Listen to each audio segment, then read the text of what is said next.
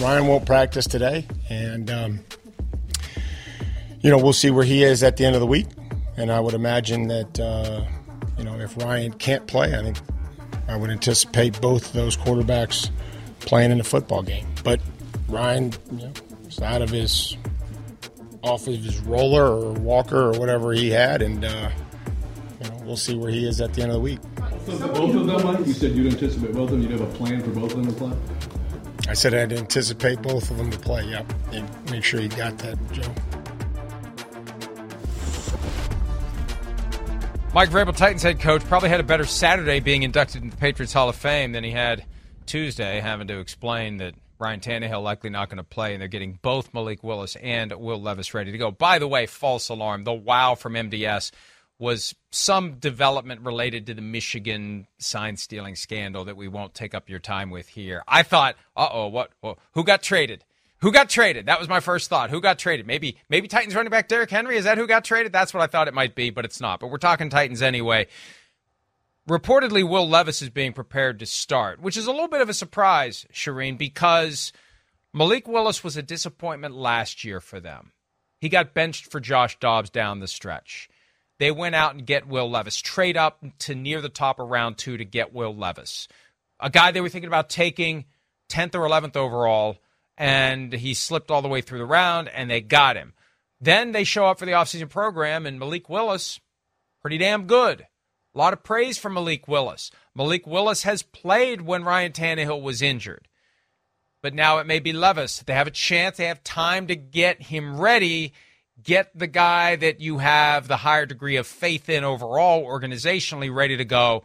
But recognize both guys are going to play in the game, both Levis and Willis. And Vrabel was very open about that. Didn't have to say a word about it. Didn't have to admit that he's thinking about using both quarterbacks or planning to use both. That's what he said.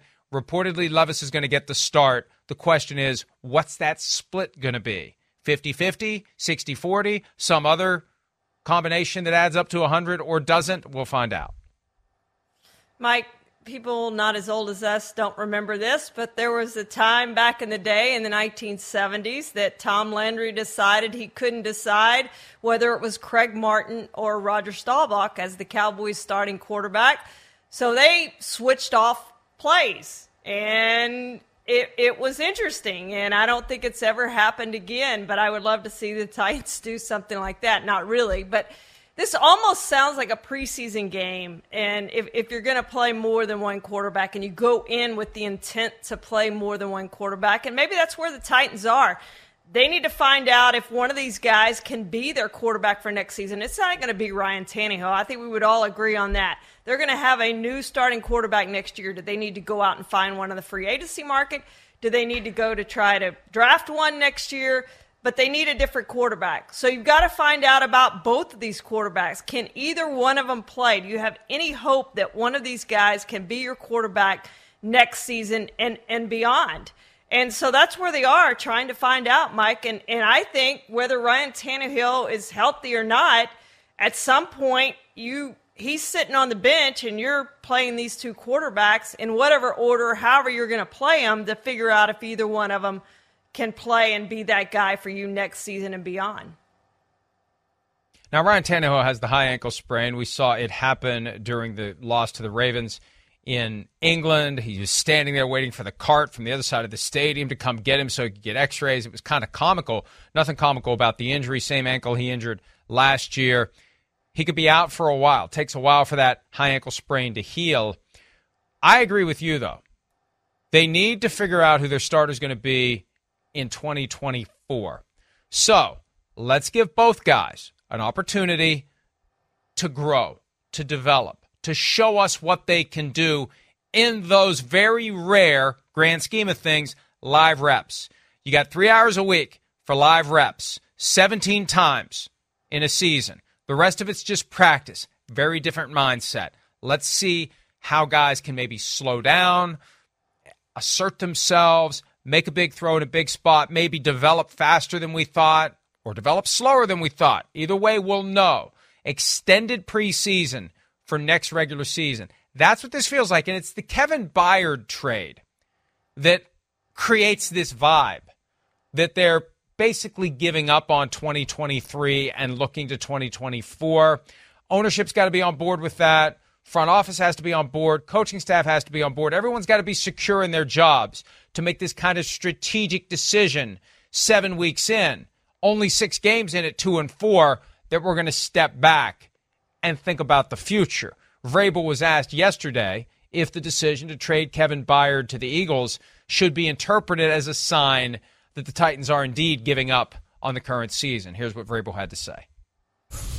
We'll we'll never give up on on anything, and we're going to prepare with, with, the roster and the guys that we have on the active roster and the guys on the practice squad. We'll ask them to prepare as starters. Um, I don't know. I'm not going to speak speak for the team. I'm going to try to coach them and and try to get them ready to go. See, there's there's two different ways that you give up. And the players are never going to give up. The players who are asked to play will never tank. They don't care about that. They care about the film that they put out there into the universe that's going to determine their future after this season. And they have pride and they're competitive. They want to win. Tanking happens at a much higher level of the organization. It's at the level that trades Kevin Byard. It's at the level that possibly trades Derrick Henry. It's at the level that might just go ahead and trade Ryan Tannehill if someone will accept him as damaged goods, knowing he'll be healthy later in the year and he's a more viable emergency option in the event that our starter gets injured. Once they start moving, once they make that deal happen, they're sending the message to the rest of the league our guys are available. Our veterans are available. The guys that we know aren't going to be here next year are available. Derrick Henry's in the last year of his contract. There was some chatter. Mike Silver reported back in March that they were shopping Derrick Henry. And I think probably what was happening was Derrick Henry wanted a new contract and they let him shop himself so he could see no one was going to give him the kind of money he was looking for. But he quite possibly is going to be gone next year. So I so you're not giving up as the group of men in the locker room who are going out to play, but at a higher level, you're acknowledging reality. You ain't going to win the Super Bowl this year. You're probably not making it to the playoffs. It's the AFC, a lot of great teams. You're two and four. Your starting quarterback's injured. You're in evaluation mode for next year's quarterback. Let's just let's think about who's going to be on the team next year and let's get value for the guys who are going to leave anyway if we can. That's where they are. It's not giving up but it kind of is giving up. Yeah, and not only are they two and four, Mike. If you go back to last season, this is a team that's lost 11 of its last 13 games, and a lot of those games, Ryan Tannehill wasn't there because of that ankle injury last year, and now the ankle injury into this year. So, you know, it, it, it is a business decision, and it's a tough business decision to make. But at some point, as GM and ownership and head coach, you make those decisions that the future is more important than this year. And I think that's where the Titans are. They're not winning the Super Bowl, they're not winning the division, they're not getting to the playoffs. I mean, I, I think that is pretty obvious. So let's go figure out if we have the quarterback on the team. Right now, they draft ninth in the current draft order. They have players available. That's exactly what the first trade signal was. Hey, we're sellers at the trade deadline. If you're interested, call us. I don't know if they're going to call Jerry Jones and say, Are you interested in Derrick Henry? Maybe they do. But Denico Autry is another guy. DeAndre Hopkins is another guy. Hey, we're open for business. If you're interested in these guys, give us a call because we're interested in trading them. And you're looking to 2024. And part of their problem is their drafts with under the previous GM were so bad. You think back to that 2020 pick of Isaiah Wilson. Didn't even get anything out of him uh, at all before he was gone. 2021, Caleb Farley. Um, so they just their drafts weren't very good, and they're paying the paying the price right now for those bad drafts, especially those high draft picks, Mike, that were not very good and didn't turn out very good. So that's where they are. Now they've got to look ahead to the future, not not to the past, not to where they are right now. Just the let's move on to 2024 and get ready and figure out if we have that quarterback or we're going to have to figure out who our quarterback is for next year. The key to all of this is having everyone on the same page within management. Ownership okay with this? Ran Carthon, the GM, okay with this? Mike Vrabel, the head coach, okay with this? Is this an approach that we're all acceptable with? If they're fighting among themselves, if they're disagreeing, and ultimately, Amy Adams Strunk is the one who's making these decisions. She's the one in charge of the franchise.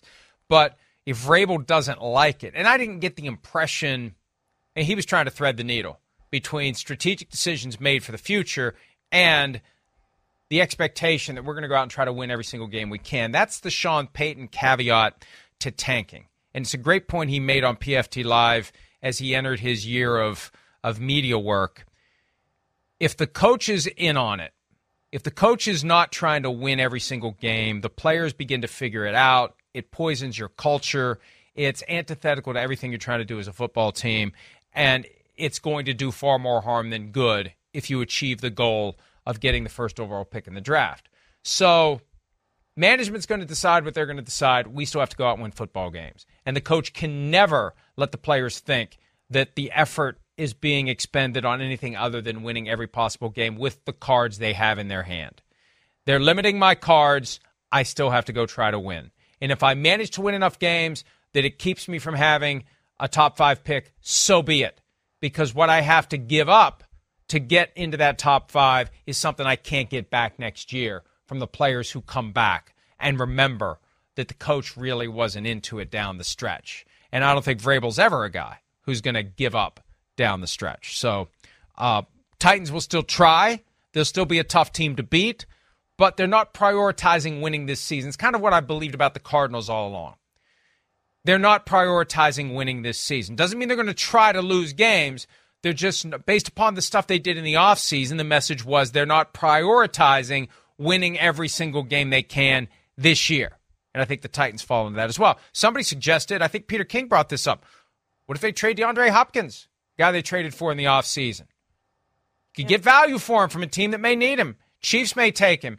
Bills might want him. You're you're clearly conceding that this isn't a move that was getting you to where you wanted to be.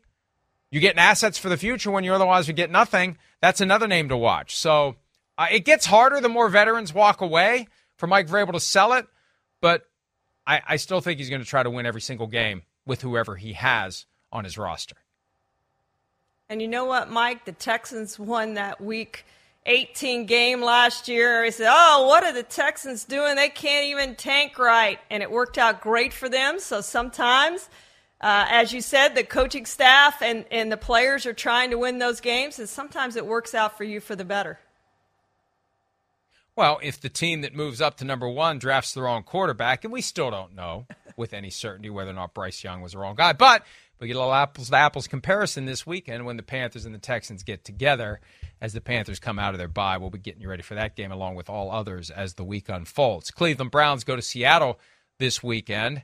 Sean Watson's MRI reportedly shows no additional damage to his throwing shoulder. He's considered day to day. His status for week eight is to be determined. Now, remember, in the aftermath of the win over the Colts, Kevin Stefanski, the head coach of the team, said, I kept Deshaun out after he passed a concussion evaluation to protect him from any further big hits. He's our starter. He starts week eight at Seattle. And then Deshaun was like, well, I pray it's not anything worse. So that was the the very subtle but unmistakable pushback against the idea that he'll be ready to go because there was already that cloud of uncertainty about his shoulder anyway, and he did not play well in his limited time in the week seven win over the Colts. So now here we are. We're back in that same space we were. Is he going to play? Is he not going to play? Who's going to play? PJ Walker's going to play. Is he going to play? Is it going to be Deshaun? Meanwhile, the defense is carrying the team. It's just a weird situation. There's just something weird going on. And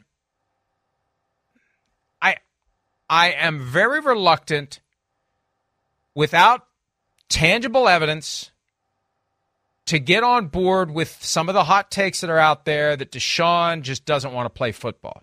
We've seen Deshaun Watson play with a torn ACL at Clemson. We've seen him take a bus from Houston to Jacksonville and back again because he had a rib and lung injury that kept him from flying.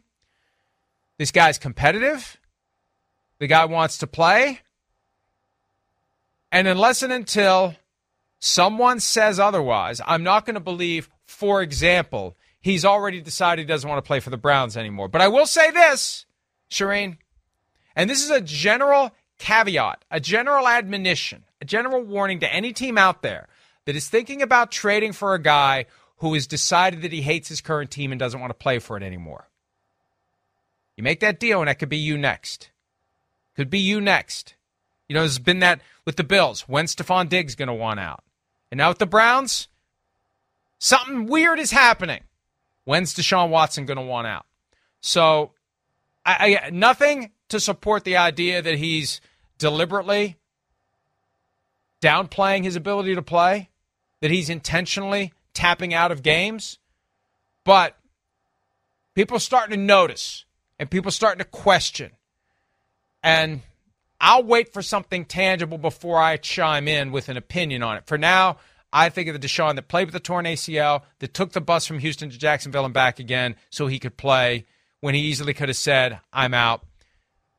And I'm going to give him the benefit of the doubt. But, but we're being naive if we don't recognize that people are out there trying to raise this idea that Deshaun just doesn't want to play football right now. Well, Mike, it was so badly mishandled by the Browns. You go back to when this injury first happened, and Kevin Stefanski came out and said he's been medically cleared to return. Well, that makes you think at that point he can play if he wants to play. It's totally up to him. And then, you know, we go on, and Deshaun doesn't talk for a few weeks, and then he has supposedly the pregame workout, and it didn't go well, whatever, whatever. But it just, from publicly, it has not been handled well, and it has made Deshaun look bad. And the fact that he didn't talk for a few weeks looked bad. He should have come out that next week and said, Look, I had a, a pregame warm up and it didn't go well. I didn't have velocity. I don't have strength in the shoulder. If, as I've read, that's what it is. He's trying to regain strength, trying to regain velocity on the ball. It's a baseball injury, is what I'm here. We've heard that now several times. At some point, it becomes a football injury because this is at least the third time I've heard, oh, well, this is more of a baseball injury with the quarterback. But it was just so badly mishandled by the Browns first, and then after that, after they so badly mangled it, it was badly handled by Deshaun Watson and his camp and the PR department. They should have brought him up, and he should have said, This is what happened. This is why I didn't play. This is what I'm trying to do to get back on the field. And I think that's where the whole disconnect comes in off this injury. I don't think we know how bad it is publicly. I, I, don't think we know. But whatever it is, he obviously didn't play well with it the other day. And the reason that I believe and agree with you that something weird is going on, go back to the week four game between the Ravens and the Browns. All week long, after Deshaun Watson emerges from the 27 3 win over the Titans with a shoulder injury. He's playing. He said it. I'm playing. At his locker, Mary Kay Cabot, Cleveland.com, reported. I said, I'm playing, I'm playing, I'm playing. Before any of the weirdness started, with Kevin Stefanski saying he's medically cleared and this back and forth and who's really accurate here? Is it just a mistake? Is there something deeper? Someone I trust, not to be confused with the people that I don't trust, but I still listen to the people I don't trust. But someone I trust reached out to me, 5:04 p.m. Eastern, the day of that Ravens Browns game, in the aftermath of the game, hey, you got some guys in the locker room who aren't happy that Deshaun didn't play. Hey, got some guys on that team that think he tapped out after saying all week he's going to play. And Dorian Thompson Robinson really wasn't ready. He was ready, but he really wasn't ready to play because he believed Deshaun when he said he's playing. So that for me was the starting point for everything that happened after. You hear from someone you trust just out of the blue, something weird's going on here. You filter everything that comes next through that prism of something weird's going on here. And nothing that's happened since then has countered it. The only thing that hasn't happened, we haven't gotten any firm reporting about dysfunction, about Deshaun Watson not being happy with the Browns, about the Browns not being happy with him. The Browns' hands are tied. Unless they can find a way to invalidate his future guarantees, suspend him for conduct detrimental, and maybe that's, hey, again, we're not doing our job if we don't at least lay out what could happen. They could be papering the record. They could be sending him. You know, we found out about all the things they told Antonio Brown when it fell apart with him and the Raiders after the fact or just as it was all ending. There could be memos, there could be emails, there could be warnings, all aimed at eventually saying, we're fining you, suspending you for conduct detrimental to the team, and oh, by the way, all your future guarantees are gone, so we can get out from 46 million next year, the year after, and the year after that. So we don't know. You know, this feels like it's going to be the subject of a Week 15 Sunday splash report, where somebody deliberately hands to one of the pregame shows with a bow as a Christmas gift the truth of what's been going on in Cleveland. I feel like it's just a matter of weeks before we find that out on a Sunday, Charean, but it feels like that's where it's heading. No question, Mike. Uh, I completely agree with you there. And, you know, the Browns haven't gotten their money's worth out of this 230 million fully guaranteed contract. He missed the 11 games last season with the suspension, and now he's not played very much this season. And when he has played, he hasn't played very well. So maybe it's something where now you sit him until this shoulder is fully healed. I don't know. But, you know, they've got some decisions to make. And, I do think that we're going to know more of this story as the season goes on or after the end of the season with what happened with Deshaun Watson. But it is weird. The whole thing is very weird. And I think coaches do players dis- a disservice when they say medically cleared or whatever, and the players don't come out and clarify exactly what happened. And I think that's part of it in this case. Publicly, we haven't gotten the full story.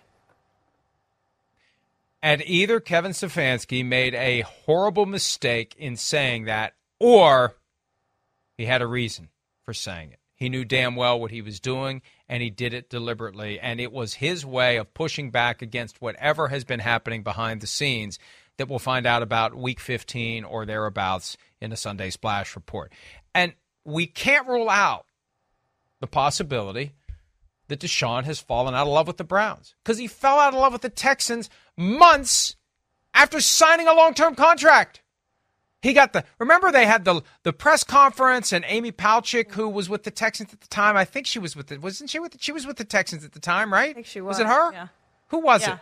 Who? Yeah, she was with the Texans before she went to the Jaguars. Is that or was it the Jaguars and then the Texans? No, it was the Texans and the Jaguars. No, it was Texans. Regardless, she was with she was with the Texans. Yeah, she, time just has been. Anyway, anyway, you know who we mean.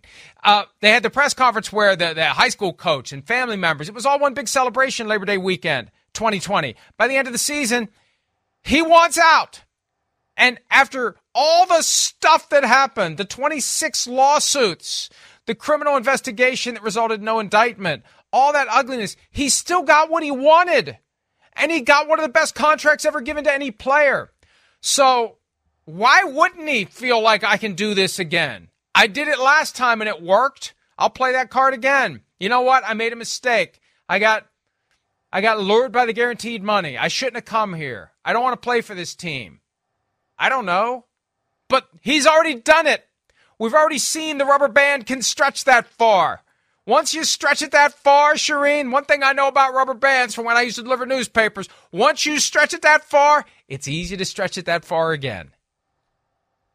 Well, yeah, I, you know, Deshaun right now is not playing very well. He has not played very well, frankly, for a pretty good while. Um, even the, the 2020 season and his last season with the Texans, they won four games. So it's been a while since we've seen him as a Pro Bowl quarterback. It's been a while since we've seen him uh, win games consistently. So, you know, I, I, I, don't know what the future of the Browns is with Deshaun Watson, uh, but they better come to some long term agreement that he is their quarterback and he's going to play for them, and, and they better get it right because they put a huge investment in this with draft picks, with money, and with everything else for him to be their franchise guy, and he hasn't been that so far.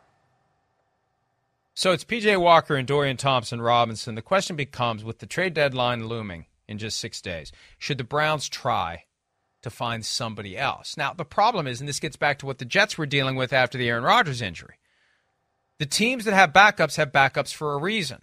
Jacoby Brissett who played for the Browns. You try to bring him back. But then what does Washington do? You got a starting quarterback who's on pace to be sacked 97 times. At some point, something's going to break. At some point, he's going to get injured. At some point, he's not going to be able to go. Who's your backup then if Jacoby Brissett's gone? So I, I think that the Browns should at least consider their options. But the teams that have backups need their backups, as the Browns and the Jets and various other teams have proven. The Colts, where would they be if they didn't have Gardner Minshew? So you need your backup quarterbacks. And even though the Browns should be looking, Charean, I don't know who's going to be out there unless they want Ryan Tannehill, if the Titans are willing to move on from him. But who knows when he'd be ready to play. And that just would be see, that's the thing. Any move they would make would potentially be another log on this this not quite full blown fire, but it would at least stoke it a little bit with what's going on with Deshaun, depending upon who they would bring in. You bring in somebody too good, and then you start thinking, are they just they just not going to play Deshaun Watson the rest of the year? Is this a season ending injury? It's just all very, very strange. And uh, again, while they should be looking, I just don't think they're going to find anybody. Well, Jacoby Brissett makes the most sense, obviously, because he was beloved in that locker room. He knows the offense. He has experience with most of those receivers and tight ends. Um, so all of that makes sense from that standpoint. But you bring in a guy like that, and a what if they start winning with him, which I think they probably good and do, and he plays well, and Deshaun says, "Oh, I'm ready to come back." Like, how does that go over? How does Deshaun handle that? And there is the point of would Washington trade him? I, I, think you'd have to offer either and or both of those backups that you have on your roster to see would one of those backups could we send you PJ Walker or are, are you would you get rid of DTR? Um, a young quarterback that perhaps Washington would have some interest in. Is that what it would cost you? Everybody has a price, but it may be a higher price than the Browns are willing to pay. Having said all that, this to me looks like a team that could do something in the postseason. If they even had average quarterback play, they even had a quarterback who just would go out there and not turn the ball over. This looks like a team to me, Mike, that could pull an upset or two in the postseason. I don't know if they look like a, a Super Bowl champion, but with that defense and the way that defense is playing, I think this is a team that could get to the postseason and could win, pull an upset or maybe two upsets in the postseason because of the defense and because of what they have on offense with Amari Cooper and some others. Yes, they miss Chubb. I understand that. But they do look to me like a playoff team if they can just get some quarterback play out of somebody, anybody. Hey, they're one of the teams that should be thinking about calling the Titans. To tie the two teams yeah. together, we've been talking about in this segment, call the Titans and ask about Derrick Henry. Think of yeah. what we would. I mean, it would be great from a PR perspective. It would blow out all the smoke and crap about what's going on with Deshaun Watson. You bring in the guy who is the closest thing the NFL has seen to Jim Brown, maybe since Jim Brown, frankly. The size, the speed, the strength that would be something. And it would be a great way to bolster the offense. The defense is spectacular, and the Browns would be a factor. They're already a factor at four and two. And they should be better than four and two, frankly. They should have beaten the Steelers. So, you know, unlike the Titans who may need to be thinking about a better future, the Browns may need to ignore a future that has them paying 46 million a year over each of the next three years to Deshaun Watson and focus on what's best for this team right now while Myles Garrett is smack dab in the middle of his prime. Let's put a team around him. He's the guy that is the focal point of this team. Let's put the team around him to try to ride this as far as we can. Let's take a break. When we return, where are the Browns? Where are the Titans? Where are the other teams in this week's Power Rankings? Week eight, Power Rankings next here on PFT Live.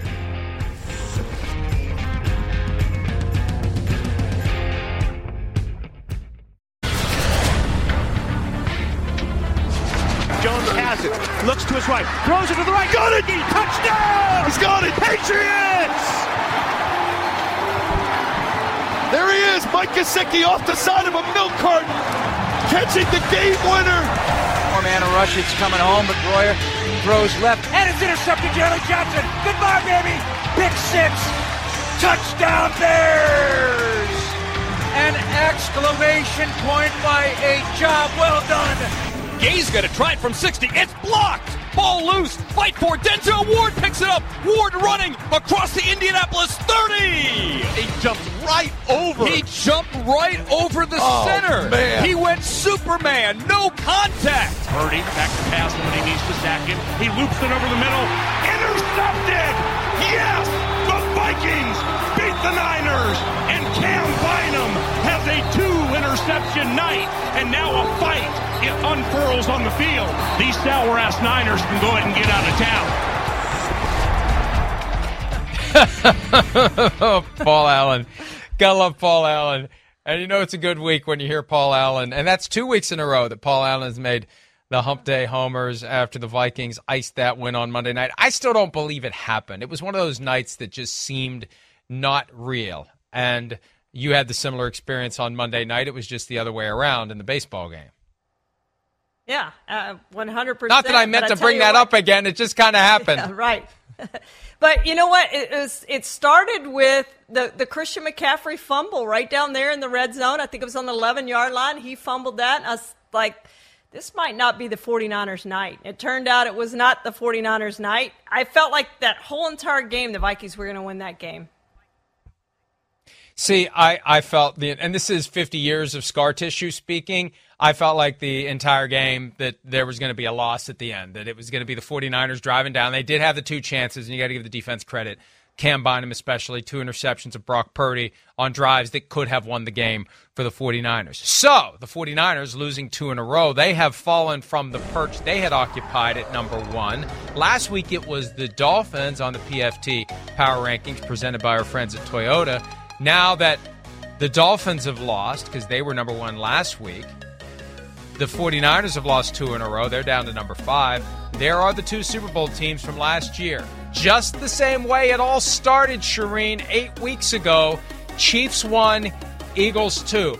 But one team that was not at number three when we got this thing rolling the Jacksonville Jaguars. The best team in Florida is in Duval County, at least as of right now, at least under these rankings.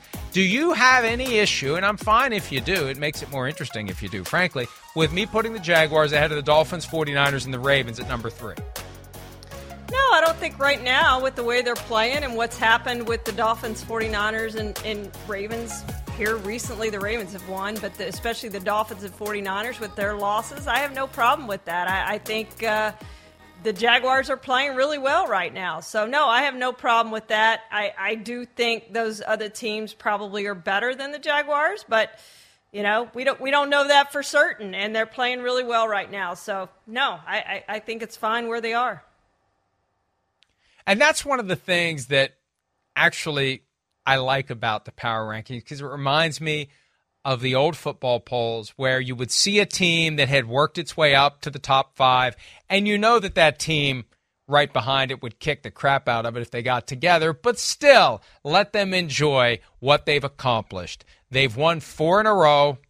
They really should have blown out the Saints the other night. They took their foot all the way off the gas after the pick six that put them up 24 to 9, but they still pulled out the win and they sit there at number 3 and they'll stay there as long as they keep winning. That's the key about being in the top portion of the power rankings. There's one way to stay. There's one way to justify your spot. You keep winning. Because if you lose, you're not going to stay where you were. You're not going to be the number one team, lose, and stay number one or two or three. You've got to fall a little bit. One team that stayed exactly where they were was the Cowboys at number seven because they didn't play. And my son asked me about this as I because I the first half of the Monday night game is when I do the bulk of the power rankings. Just you know, taking last week's and turning it into this week's and moving teams around. And he said, "What do you do with a team that was on a bye?" It's like, well, I try my damnedest to keep them exactly where they were. They didn't play. They shouldn't fall. They definitely shouldn't rise, although sometimes they do. If the team's ahead of you lose, maybe you do bump up. But Cowboys at seven, bye or no bye. Is that a good spot for them? You you know the Cowboys better than I do. I would probably have them behind the Lions. I think the Lions are playing Well, it's hard to say that after what we saw Sunday, but I do think the Lions are the better team than the Cowboys right now. So I would probably have the Lions above the Cowboys, but after that loss, the Ravens, I can certainly justify moving the Lions below the Cowboys at this point because it is based on a lot of it on the previous week. It's based on the record, yes, but how are you playing right now? How did you play last weekend? Cowboys didn't play and Lions got blown out. So yeah, I, I think the Lions are probably the better team, but I think where the Cowboys are is probably right where they should be right now, coming off a bye week. And because I had to move the Ravens ahead of the Cowboys after that 38 to 6 win over Detroit, the problem is if I would have kept the Lions ahead of the Cowboys, I would have had to drop the Cowboys. And it's like, wait a minute, we dropped, we didn't do anything. And we definitely didn't lose 38 to 6. And we dropped a spot. So, yeah, I, I think that would have been a fair argument for Cowboys fans and one of the reasons why I left them where they were. You know, the Falcons made a big jump, and the reason they made a big jump, even though they barely won, and I'm not happy with the whole Bijan Robinson thing and how that was handled, but once they won, when you look at all the teams that were in front of them, they all lost. and then when you consider the Texans at 14, who didn't play this past weekend, and the Falcons beat them, I had to find a way to put the Falcons in front of the Texans and the fa- it was just very easy. This team lost, this team lost, this team lost and you just work your way up. So it wasn't that they had some huge blowout win. They just won a game at the bottom of a group of teams that all lost, Charean. Or didn't play. Yeah, I they they deserve to be where they are. Mike, but when you look at this top 16, the Falcons surprised me some, but when you look at the top 16, who's the biggest surprise to you there right now? Is it the Texans? I would say yes. Oh, absolutely. The Texans were the one team. Yeah. If we would have done the draft of teams that have no chance to make it to the playoffs, it would have been a one round, one pick draft. The Texans and maybe the Cardinals. Texans and Cardinals would have been the two teams. Yeah. And, so yes, absolutely. And I don't know that the Texans are going to the postseason, but to sit there at three and three right now with, with having only three wins last season, to me, yes, they're. And I, I would say the Jets are somewhat of a surprise too, because I had totally written them off after they lost Aaron Rodgers, and then they come out and they stink it up against the Cowboys in Week Two. So they're not a team that I expected to be in the top 16 at this point. And good news, Patriots fans, your team is no longer number 32 after beating the Bills. The Patriots have shot from 32 to 28. I don't want to get too crazy. I don't want to get too. They still got. You got to stack some wins together. Let's see what you do this weekend against the Dolphins. You beat the Dolphins, you'll make a nice little bump up toward the top of the second half. And there you see the Patriots at 28. The Panthers, the new. Now they fell without playing, but hey, you're 0 6. Sorry, Panthers. You fell from 31 to 32. Beat the Texans this week, and you'll make a move out of the bottom spot. All right, let's take a break. After the Commanders fell to 3 and 4, are they ready to make a change at quarterback? We'll give you the latest on that when PFT Live continues right after this. Well, I will tell you this I'm committed to them and we'll see how things go, Ben. But you know, I can't predict the future, and the only thing I'm going to do I'm going to focus in on one game at a time because the truth of the matter is that's the only thing that matters right now, and that's getting ready for Philadelphia. Once I get done with this conversation with all you guys, um, it'll be on to Philadelphia. On to Cincinnati, on to Philadelphia.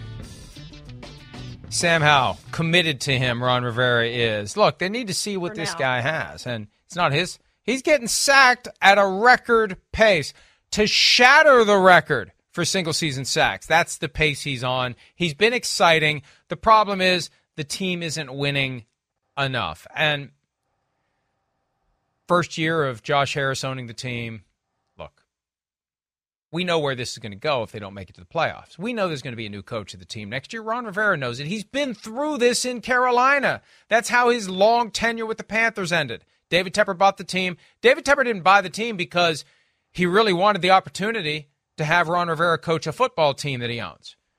That's just incidental to the purchase of the franchise. Every owner has his or her view of what the organization should look like. From Jason Wright, the team president, down to the head coach, whoever it might be.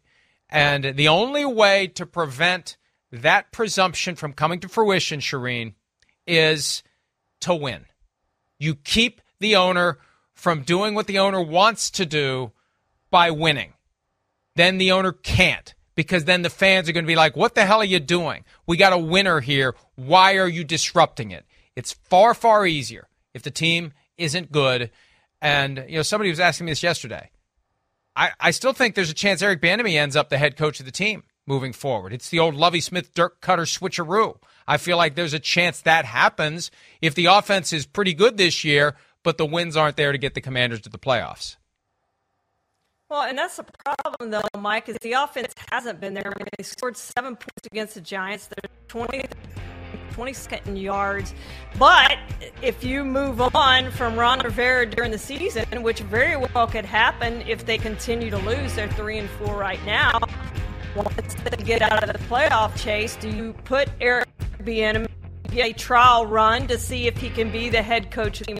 So they need to they need to win some games. Ron Rivera does if he wants to keep his job, and it's all going to depend on how Sam Howell plays. And he's been okay so far nine touchdowns, seven interceptions, but you can't keep taking sacks at the rate he's taking sacks and expect to win football games. It doesn't happen like that. So he's on pace to shatter, as you said, not only the sacks record, which is 76 by Dar, the 267 yards lost already that he has. He's on pace to shatter that record, too. So they've got to figure out how he can get the ball out of his hands, how they can better protect him whatever it is, they've got to do a better job at that, Mike.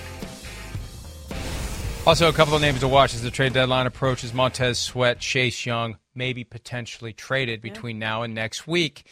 The current coaching staff might want to keep them around. Ownership might decide, let's flip them for future assets, a future that might not include the current head coach. Let's take a quick break. When we return, the best catches from week seven. That's next, right here on PFT Live.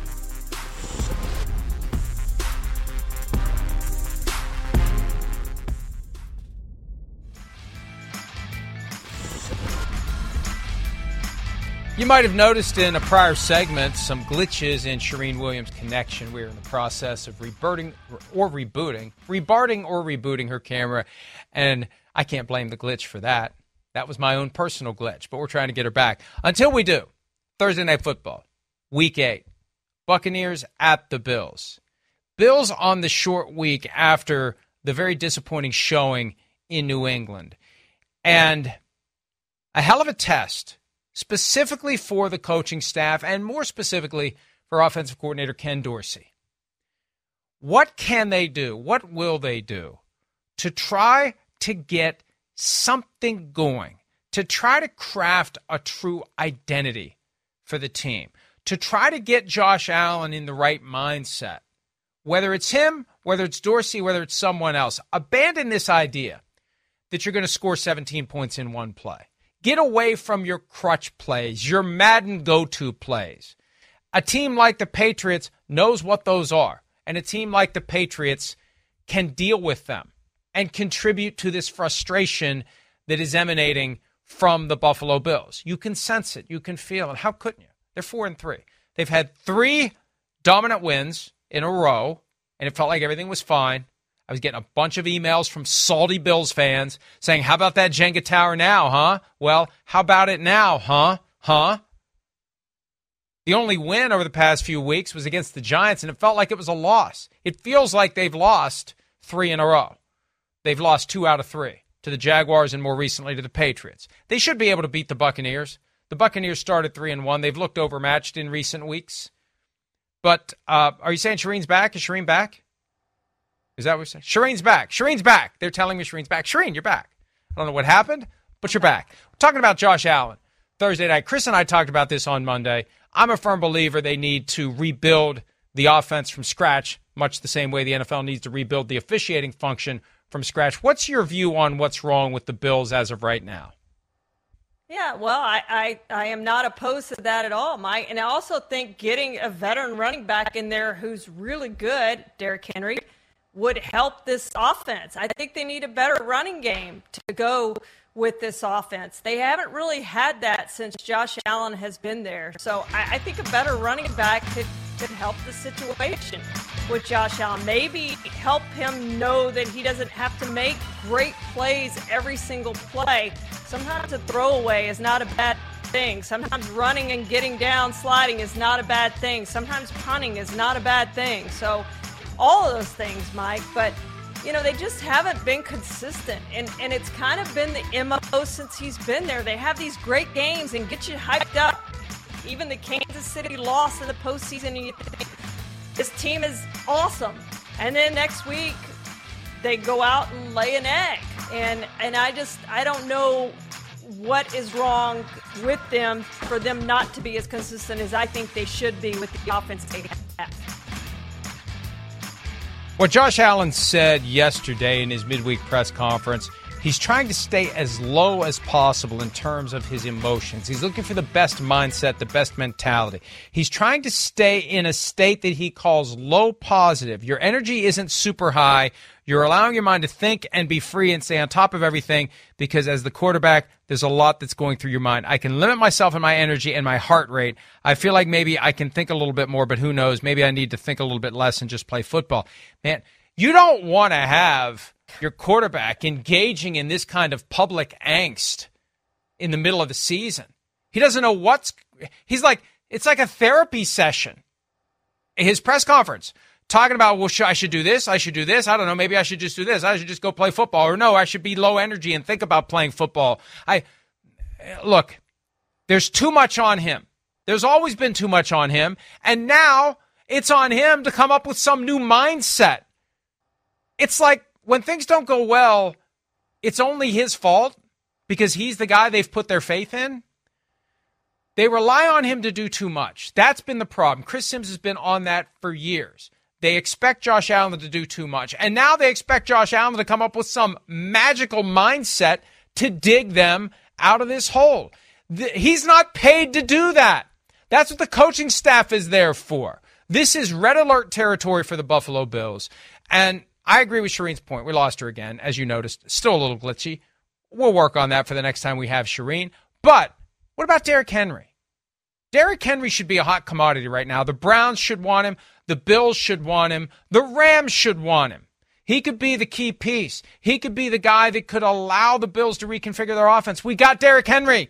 We're going to commit to the run. We're going to commit to the run. And if we fall behind by seven, we're not going to ask Josh Allen to go find that 10 point play in the playbook. They get too impatient. They get too frustrated.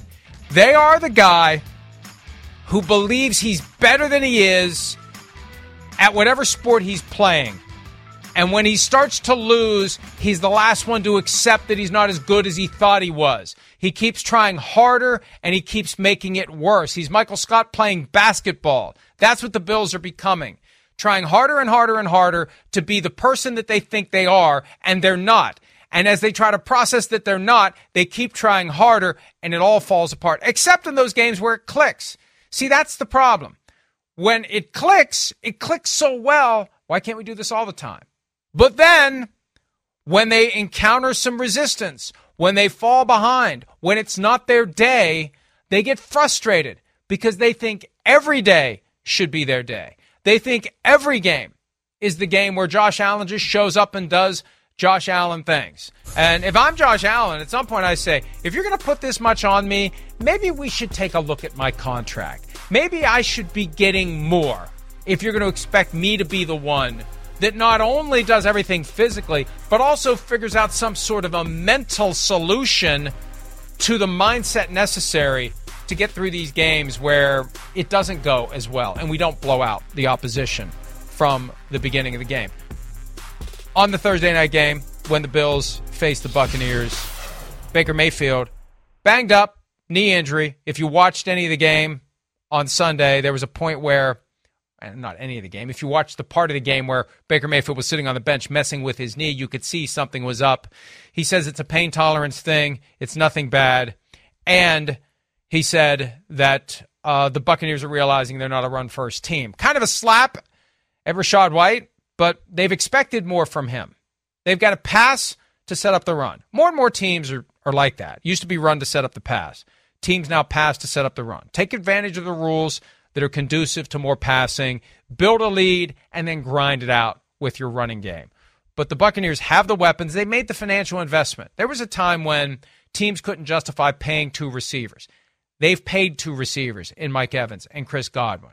Baker Mayfield has been playing well. This is an opportunity for the Buccaneers to turn things around. I mean, because look, the Bills are vulnerable now, and this feels like a night when the Bills will figure it out. But who knows? Based on what we've seen lately from the Bills, who knows? Because if that Jenga tower and it's wobbling, you put the wrong plank in the wrong spot, and national TV, extra pressure, and all this public turmoil that Josh Allen is trying to work his way through, the right mindset – and and this is where a short week hurts. Usually a short week hurts a team from a physical standpoint. This is hurting the Bills from a mental standpoint. They got a lot to process, they got a lot to fix, and they only have Monday, Tuesday, Wednesday to do it. And based on the stuff that Josh Allen was saying on Tuesday, I don't know if they're going to be ready. Is going to be a good game tomorrow night. Which Bills team is going to show up? And do they nearly have enough time to get past whatever we've seen from them the last three weeks. It's amazing they won one of those three games. That's how sluggish they've been offensively. We'll see what happens Thursday night. We'll take a break and wrap up this Wednesday edition of PFT Live right after this.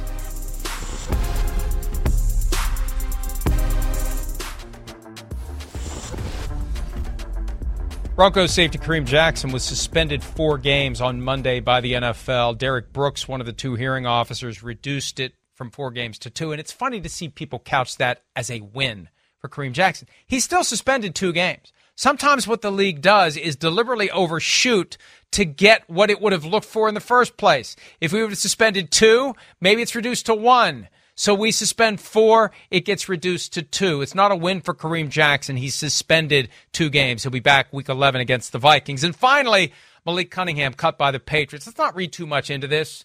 This is a roster game by Bill Belichick. Nobody's going to claim him on waivers, most likely. They'll sign him back to the practice squad. Lather, rinse, repeat. That's how it works at the bottom of the roster. There's constant churning. But the guy was the number two quarterback not long ago, and they used him in a package of plays, and they'll probably bring him back to the practice squad and elevate him. They can keep doing this as long as no one claims him on waivers. They can continue to move the roster around however they see fit. We are done for today. Have a great Wednesday. PFT PM coming this afternoon. PFT Live tomorrow morning. See you.